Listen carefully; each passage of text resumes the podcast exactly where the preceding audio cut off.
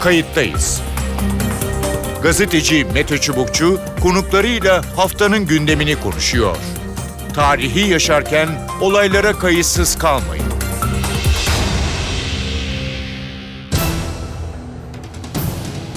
İyi günler bir kayıttayız programıyla daha karşınızdayız. Tarihe ışık tutmak ve olan biteni anlamak için önümüzdeki dakikalarda sizlerle birlikte olacağız. Ben Mete Çubukçu, editörümüz Sevan Kazancı. Kayıttayız da bu hafta futbolda yeni sezonu konuşacağız. Hasret bitiyor, Süper Lig'de perde açılıyor. Ligde 21 takım mücadele verecek. Sezonun ilk yarısında tribünler Covid önlemleri nedeniyle boş kalacak. Kayıttayız da bu hafta futbol severleri nelerin beklediğini, kuralları, yasakları, sezona kimin daha hazır ve güçlü girdiğini konuşacağız. İki konuğumuz olacak. Kayıttayız'ın konukları Nebil Evren, Nebil Evren NTV Spor Müdürü ve Banu Yelkovan, ee, Banu e, Sokrates dergisi yayın koordinatörü. Hoş geldiniz. Hoş bulduk. Hoş bulduk. Evet e, ne güzel böyle uzun bir aradan sonra karşılıklı e, yani stüdyoda e, ve dışarıda iki konuğun olduğu bir e, interaktif e, program yapıyoruz. E, e, ne dersiniz Nebil e, senle mi Banu'yla mı başlayalım? Önce hanımlar her First zaman olduğu gibi diyorsun. tabii ki. Evet peki Banu Yelkavan'la başlıyoruz. E, bugün bu hafta e, ligler e, başlıyor. E, çok farklı bir dönem, çok tartışmalı bir dönem hem Türkiye'de hem e, dünyada. E, Banu Yelkovan hem önce şunu so- sorayım, e, sizi heyecanlandırıyor mu liglerin başlaması? Tabii her zaman heyecanlandırıyor Ee, sonuçta bu işi yapan insanlar olarak. e, ligler bittiği zaman bir boşluğa düşüyoruz. Orası doğru. Ama çok büyük beklentilerle mi başlıyorum bu lige? Hayır. Özlemeye çok fırsatım oldu mu? Hayır. Çünkü aslında tarihin en kısa hazırlık dönemlerinden birini geçirdik. Siz de biliyorsunuz. Hı. Ve çok bilinmezliklerle dolu bir sezon bizi bekliyor. Ee, hani bir yandan en kısa hazırlık dönemini geçirdik, bir yandan en uzun sezonu yaşayacağız. Yani 21 takım açık bir lig. Hı hı. Ee, takımların harcama limitleri düştü, bir sürü finansal problemleri var, kadroları kuramadılar. Yani bir yandan heyecanlıyım evet. Ama bir yandan da izleyeceğimiz şeyden çok korkuyorum. Evet. Yani, Korku yani hani endişe falan da değil. Direkt korku mu? evet, Korkma, korkma Banu. Peki. Yani sen musun futbol kalitesi olarak? Peki e, yani tabii endişelerim elbette var hiç şüphesiz. Bütün dediklerine katılıyorum. Peki. Hatta ilave edeceğim şeyler de var. e, peki Nebil e, ne dersin? Yani bu sene e, kendine has bir sezon olacak. E, neler var ya nelerle karşılaşacağız? E, Şimdi- ne olacak ilk defa? Evet pandemi, seyircisiz vesaire Aynen. ama. Bence seyircisizliğin etkisini bu sene daha fazla yaşayacağız. Ne açıdan söylüyorum? Şimdi geçen sezon tam artık final 8 hafta. Yani şampiyonluk, kümede kalma, Avrupa'ya gitme, herkesin kendi hedefine odaklandığı, işte seyirci olsun olmasın fark etmez bir şekilde e, o hedefe doğru yürümeye çalıştığı bir periyot yaşadık. Yeni bir süreçti bu E, ve herkesin odak yani bence konsantrasyonu oldukça yüksekti her şeye rağmen. Bundan çok olumsuz etkilenenler oldu, olumlu etkilenen onlara ayrı bir kenara. Ama bu sefer başlangıcın böyle olması bir kere e, hani benim en büyük endişem futbol kalitesine yansıyıp yansımaması, futbol kalitesinin düşük olması. Zaten futbol kalitesiyle ilgili ben beklentimi Süper Lig'de çoktan e, aşağı çekmiştim. Bu seyircisizlik durumu e, ve böyle başlayacak olması bence en büyük handikap. Evet. Yani e, 21 takım, sıkışık takvim vesaire bunlar detaylandırırız elbette sohbet ilerlerken. Ama e, dediğim gibi yani final haftalarını seyircisiz de olsa herkes katlandı seyretti. Çünkü bir hedef vardı artık çok kısa bir zaman vardı. Mesela Şampiyonlar Ligi çok heyecan verici oldu değil mi? Evet. 8'li final. Kesinlikle. Aynen. Seyircisiz olmasına rağmen havaya soktu hepimizi. Ama şimdi sezon başından itibaren seyircisi olmakta tekrar bizi havaya sokar mı? Benim biraz şüphelerim var. Peki Banu ne dersin? E, yani e, tabirin maruz görün biraz böyle keçi boynuzu gibi mi? Nasıl oluyor? bir yandan evet bir yandan da şimdi her şeyde böyle her negatifte bir pozitif her pozitifte bir negatif de olacağı için ben Nebil'in söylediklerine katılıyorum ve o kadar özlemiştik ki o 8 haftalık süreci bir de Avrupa Şampiyonası'nı beklediğimiz bir yılın sonunda Tabii. şey olduk yani onu bir turnuva gibi izledik açıkçası ve lig gerçekten de o anlamda e, hepimize e, heyecan verdi. Tekrardan bizi ekrana bağladı. Herkes de kendi hedefinin peşindeydi. Hani normalde bizim ligde aslında bir şampiyonluk vardır. Geri kalan 17 takım başarısızdır. Anlayışımız budur. Bir, bir, bir kazanan vardı bizde.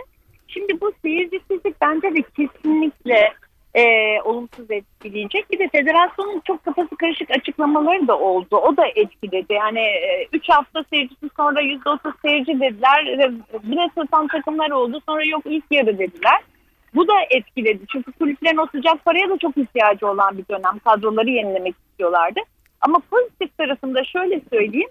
Şimdi bütün bu deminden beri saydığım olumsuzluklar sonucunda aslında ilk haftalarda kadrolar, oyunlar, taktikler oturmaya başlarken o baskıyı hissetmeyecek olmaları takımların hı hı. bu e, süreci özellikle 5 Ekim'de bitecek transfer sonuna kadar en azından eksiklerini daha e, kafaları e, böyle sakin bir şekilde görmelerine fırsat verebilir.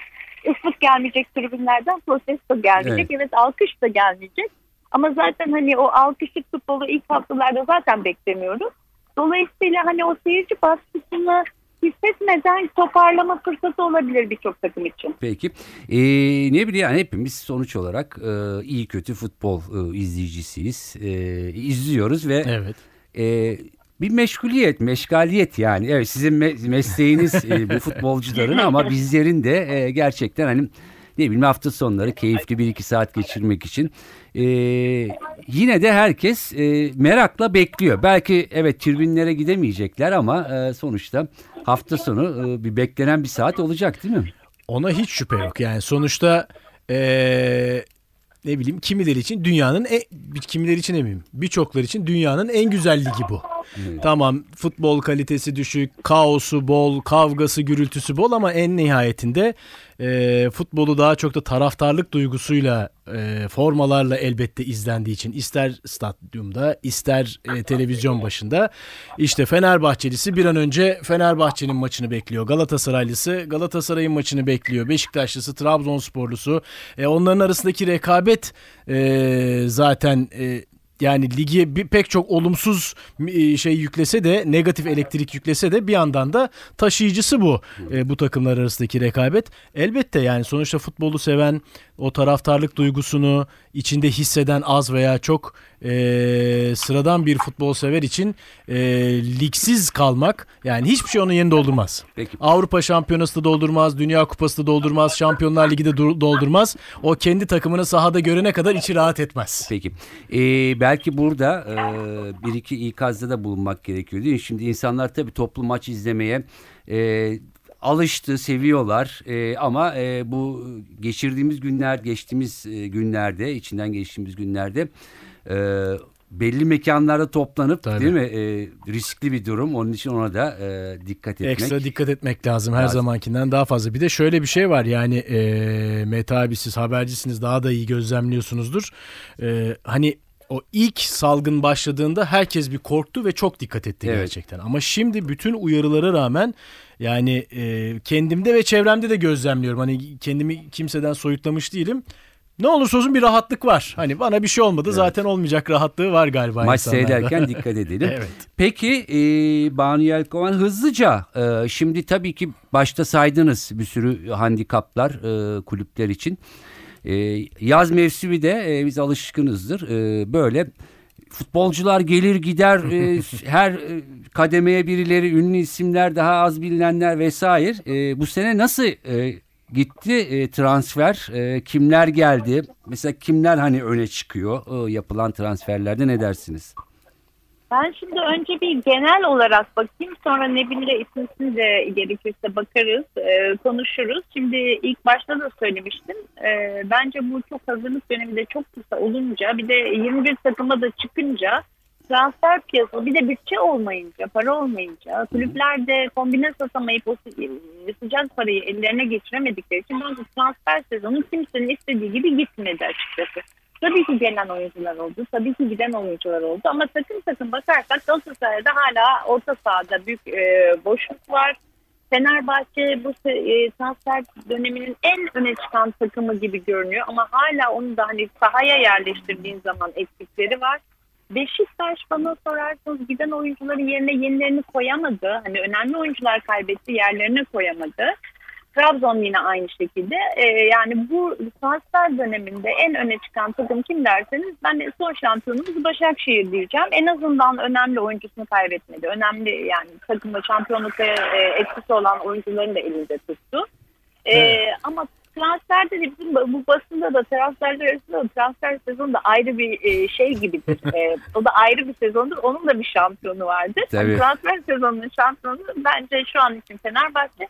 Fenerbahçe daha moralli giriyor anlamda bana sorarsanız ki biliyorsunuz bütçe kısıtlamaları ve harcama limitleri de var. O konularda da ne olacağını daha çok da bilmiyorum. O yüzden biraz da temkinli söylüyorum bunu. Hı hı. Ama e, son iki sezonu Fenerbahçe'nin hani klasmanda bitirdiği noktalara da bakarsak hani 6. 7. Fenerbahçe zaten buna ihtiyacı var. Yani bu bu sezona ihtiyacı var. Biraz da sanki o yüzden e, transferde öne çıktı gibi gördüm ben. Peki Nebil ne dersin? Yani hepsine katılıyorum. Hiç itiraz edeceğim bir şey yok. Hatta belki geliştirmek adına, katkı sağlamak adına. Yani e, Galatasaray ile Beşiktaş'ın şu anda o kadar bazı mevkilerde transfere ihtiyacı var ki nicelik olarak eksik durumdalar. Geçtim niteliği. E, sayısal olarak bir eksiklik var yani. E, Galatasaray'ın orta sahasında, Beşiktaş'ın sağ bekinde, orta sahasında, e, forvetinde, santrforunda. Fenerbahçe şu anda kağıt üzerinde e, her şeyini tamamlamış gibi gözüküyor. Stoper'de hala bir eksiği var. Ama Tabii onun da herhalde oturması gerekecek değil mi? Böyle hep Tabii. oluyor böyle birkaç Tabii. ay bekleniyor yani. O mevkiye bu o mu kim nerede denenecek falan. Geçen Ya. sezon öyle oldu. bizde Kesinlikle. Bizde Onu lig- diyorum işte o süreci de taraftarsız geçirmek belki de avantaj olacak takımlar açısından. Evet. Bizde lig şöyledir. İşte ilk haftalar bir dakika takımın alışması lazım der teknik direktörler. Sonra dur bir devre arası gelsin transfer yapacağız, takviye yapacağız. İşte ikinci yarı başladığında yeni transferlerin uyum süreci. E sezon sonuna doğru artık iyi futbol beklemeyin. Önemli olan 3 puana döner iş. Biz hiç doğru düzgün futbol seyretmeden yani bazı istisna sezonları ve takımları e, hariç tutuyorum bunda tabii ki. Seyretmeden bir sezonu bitiririz. Ama e, hakikaten kağıt üstünde Fener, tabii Fenerbahçe'de şimdi şu soru işareti var. E, benim gördüğüm bir Muriç gidiyor. O kesin. Kesinleşti artık bu transfer. E, iyi de bir gelir elde edecek Fener. Ama yerine kim gelecek? Evet. Yani onun yerine yapılacak transfer çok kritik, çok hayati. E, onu görmemiz lazım. O o yüzden kağıt üstünde şu anda orası boş. E, Stoper'de de bence nicelik olarak evet ama nitelik olarak takımın seviyesini henüz yükseltemedi Fenerbahçe.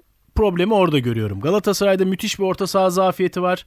E, Etebo bunu kapatabilir bir ölçüde ama hala yetme, yeterli değil. E, Beşiktaş'ta az önce saydığım mevkilerde problem var.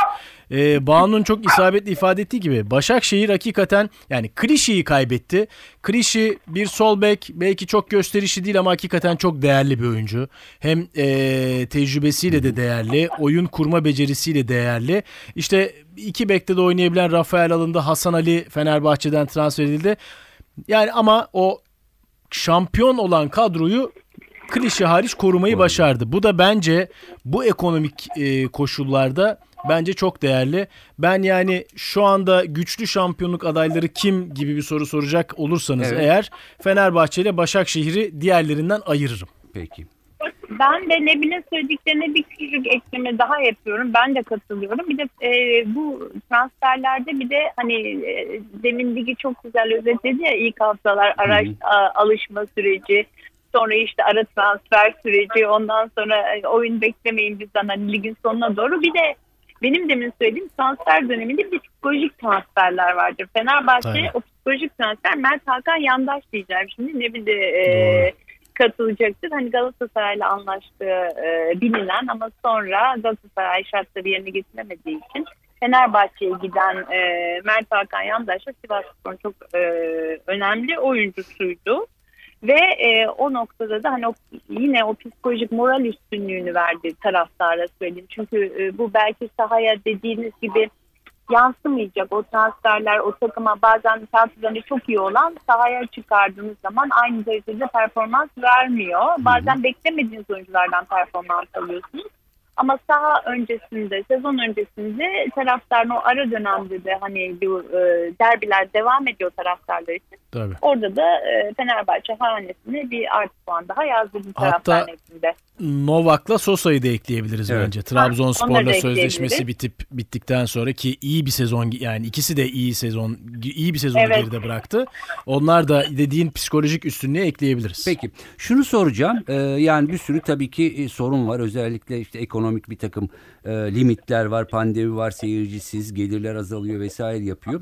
Hep şu konuşulurdu belki kısa bir yanıt verebilirsiniz yani bu e, bunu bir fırsata çevirmek şu anlamda söylüyorum işte genç ve yerli e, yani Türkiye'de yetişen e, genç e, futbolcuların yavaş yavaş e, yukarıya doğru gelmesi ve daha e, öne çıkmaları var mı ipucu yoksa yine e, eski devran dönüyor mu? Banu sen başla istersen. Yeni oyuncu konusunda daha geçen gün e, Kamavinga, Eduardo Kamavinga Fransa Hırvatistan maçında sahaya 17 yaşında bir oyuncu çıktı. Rende oynuyor. Rende sahaya ilk çıktığında da 16 yaşındaydı ve e, 45. e, profesyonel maçını oynarken Fransa milli takımının ki Fransa milli takımı dünya şampiyonu olmuş bir milli takım yani son şampiyon. Ee, onun orta sahasında 17 yaşında bir oyuncuyu görebiliyoruz. Hı hı. Şimdi e, ben bunu kendi paylaşımı yaparken yani bir yandan tabii ki e, imrenerek yapıyorum. Bir yandan da onlar da öyle bizde böyle lafını bile artık kullanmak istemiyorum. Çünkü artık dünya öyle bir global hale geldi ki onları bizi kalmadı. Bir işlerin bir doğrusu var. Evet. Ee, bir de yanlışı var. Biz o anlamda genç sporcular, genç oyuncular konusunda hep yanlış taraftayız. Ama bazen bir karar nasıl diyeyim mesela e, yabancı e, sınırı olmadığı zaman da bundan hep e, söylenen e, genç Türk futbolcunun bundan dezavantajlı çıkacağı ama oysa ki bizim ligimizden hiçbir dönemde bu kadar çok oyuncu e, yurt dışına transfer olmamıştı. Evet. Tam aksine bir sonuç da çıkabiliyor. Ama ben de istiyorum ki bizim takımlarımızda da o sizin demin bahsettiğiniz altyapıdan gelen genç yetenekleri sahada görelim. Madem böyle kadro sıkıntıları var, pozisyonlarda eksik var yani buna biz hem antrenörler hem takımlar hem taraftarlar hem de medya olarak birazcık sabır gösterebilirsek bence işin sonunda orada en azından farklı isimler görme fırsatımız olur. Ama şu an için sorduğunuz için durum raporu veriyorum. Hayır o noktada değilim. Peki Nebil ne dersin? Yani hem e, yurt dışına giden gençlerin çokluğu hem de Türkiye'de azlığı mı? Öyle bir çelişki mi? Yoksa normal durum bu mu? Ya şöyle e, tabii hani bu yabancı sınır tartışması çok yıllardır yapılan bir tartışma. Hatta bu seneye de öyle başlayacaktık. Yeni sınırlamayla başlayacaktık ama kulüplerden gelen baskı sonucu o bir sene ertelendi. Ertelendi. Evet e, ki bence de yanlıştı bu sene başlaması. Yani ben ben kısıtlamaların hepsine karşıyım ama hani başlayacaksa da bu sene başlaması çok yanlış olurdu bence. E, Kesinlikle. evet hani Banu çok güzel bir örnek verdi. Ben de bir örnek vereyim. Ee, Ansu Fati İspanya milli takım formasıyla e, 17 yaşında gol atarak en genç gol atan futbolcu oldu. Hani bu örnekleri çoğaltabiliriz. Ama e, Türkiye Ligi'ne bakacak olursak şimdi kulüpler şunu gördüler. İleride bir ekonomik olarak kötü durumdayız. İki bu yabancı sınırlaması geliyor. Geliyor. O yüzden biz hani önlemimizi alalım. Nispeten sağda solda gördükleri eee, genç diyebileceğimiz 17-18 yaşındaki toplamaya transfer etmeye başladılar. Ama ben bunların hemen hemen hiçbirini bu sezon sahada göreceğimizi zannetmiyorum. Nitekim Fenerbahçe özellikle 3-4 tane genç futbolcu aldı. Ama o kadar çok da transfer Evet. yaptı ki bunun yanında o genç futbolcuları bu sene görme ihtimalimiz eee, bence yok. Şimdi eee, Beşiktaş mesela dündü galiba basın toplantısı yaptı. Büyük bir altyapı hamlesi olarak eee, ortaya çıktılar. Başkan, Sergen Yalçın vesaire. Umarız gerçekten dedikleri gibi olur. Ama bu tabii yani sadece sözle lafla olmuyor. Eee, tesisle oluyor. Eee, güvenle oluyor. E, altyapı hocalarının eğitimiyle oluyor. Onların kazandıkları e, ücretlerle oluyor.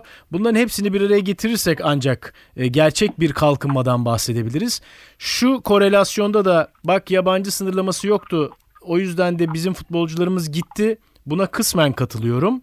Ama e, yabancı sınırını veyahut da bu oyuncuların gidişini tartışırken sadece bir e, kritere bağlamak bence bizi eksik bırakabilir. Artık yabancılar ken- e, pardon genç futbolcular burada gelişim imkanı bulamadıklarını gördüler. Gördüler, evet. Menajerleri de bunu gördü.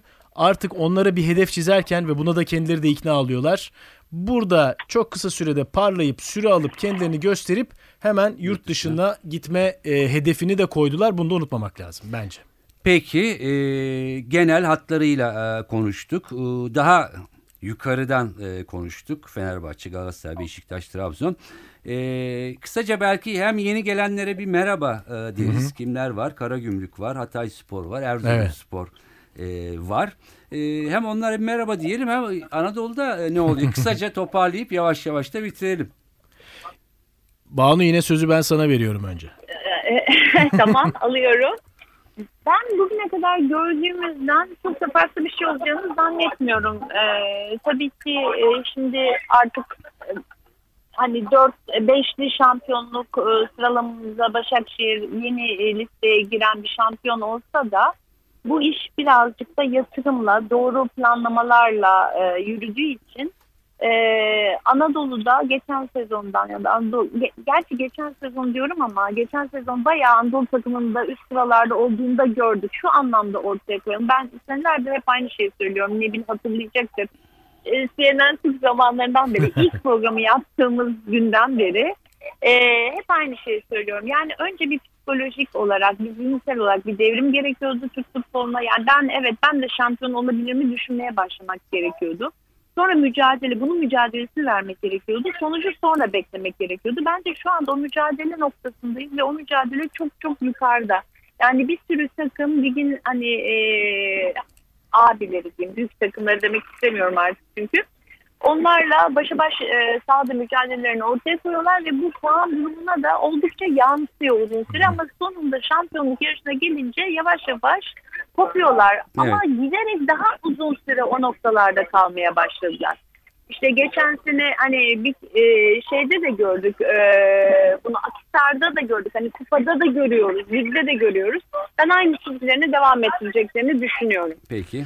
Ben burada büyük bir fırsat görüyorum. Yani bu sezon özelinde değil ama genel olarak bu ekonomik koşullar aslında e, bütçesi daha dar olan takımlar için bir fırsat yarattı. Çünkü büyükler genelde şampiyonluğu parayla satın alıyor. Ne demek istiyorum yanlış anlaşılmasın. Yıldızları yıldızları getire. Güçlü Türkiye'de güçlü kadrolar genelde şampiyon olur. Evet. Yani tabii ki İspanya'da Real Madrid veya tabii ki güçlü kadrolar şampiyon oluyor ama artık bu aradaki ekonomik uçurum biraz daraldı.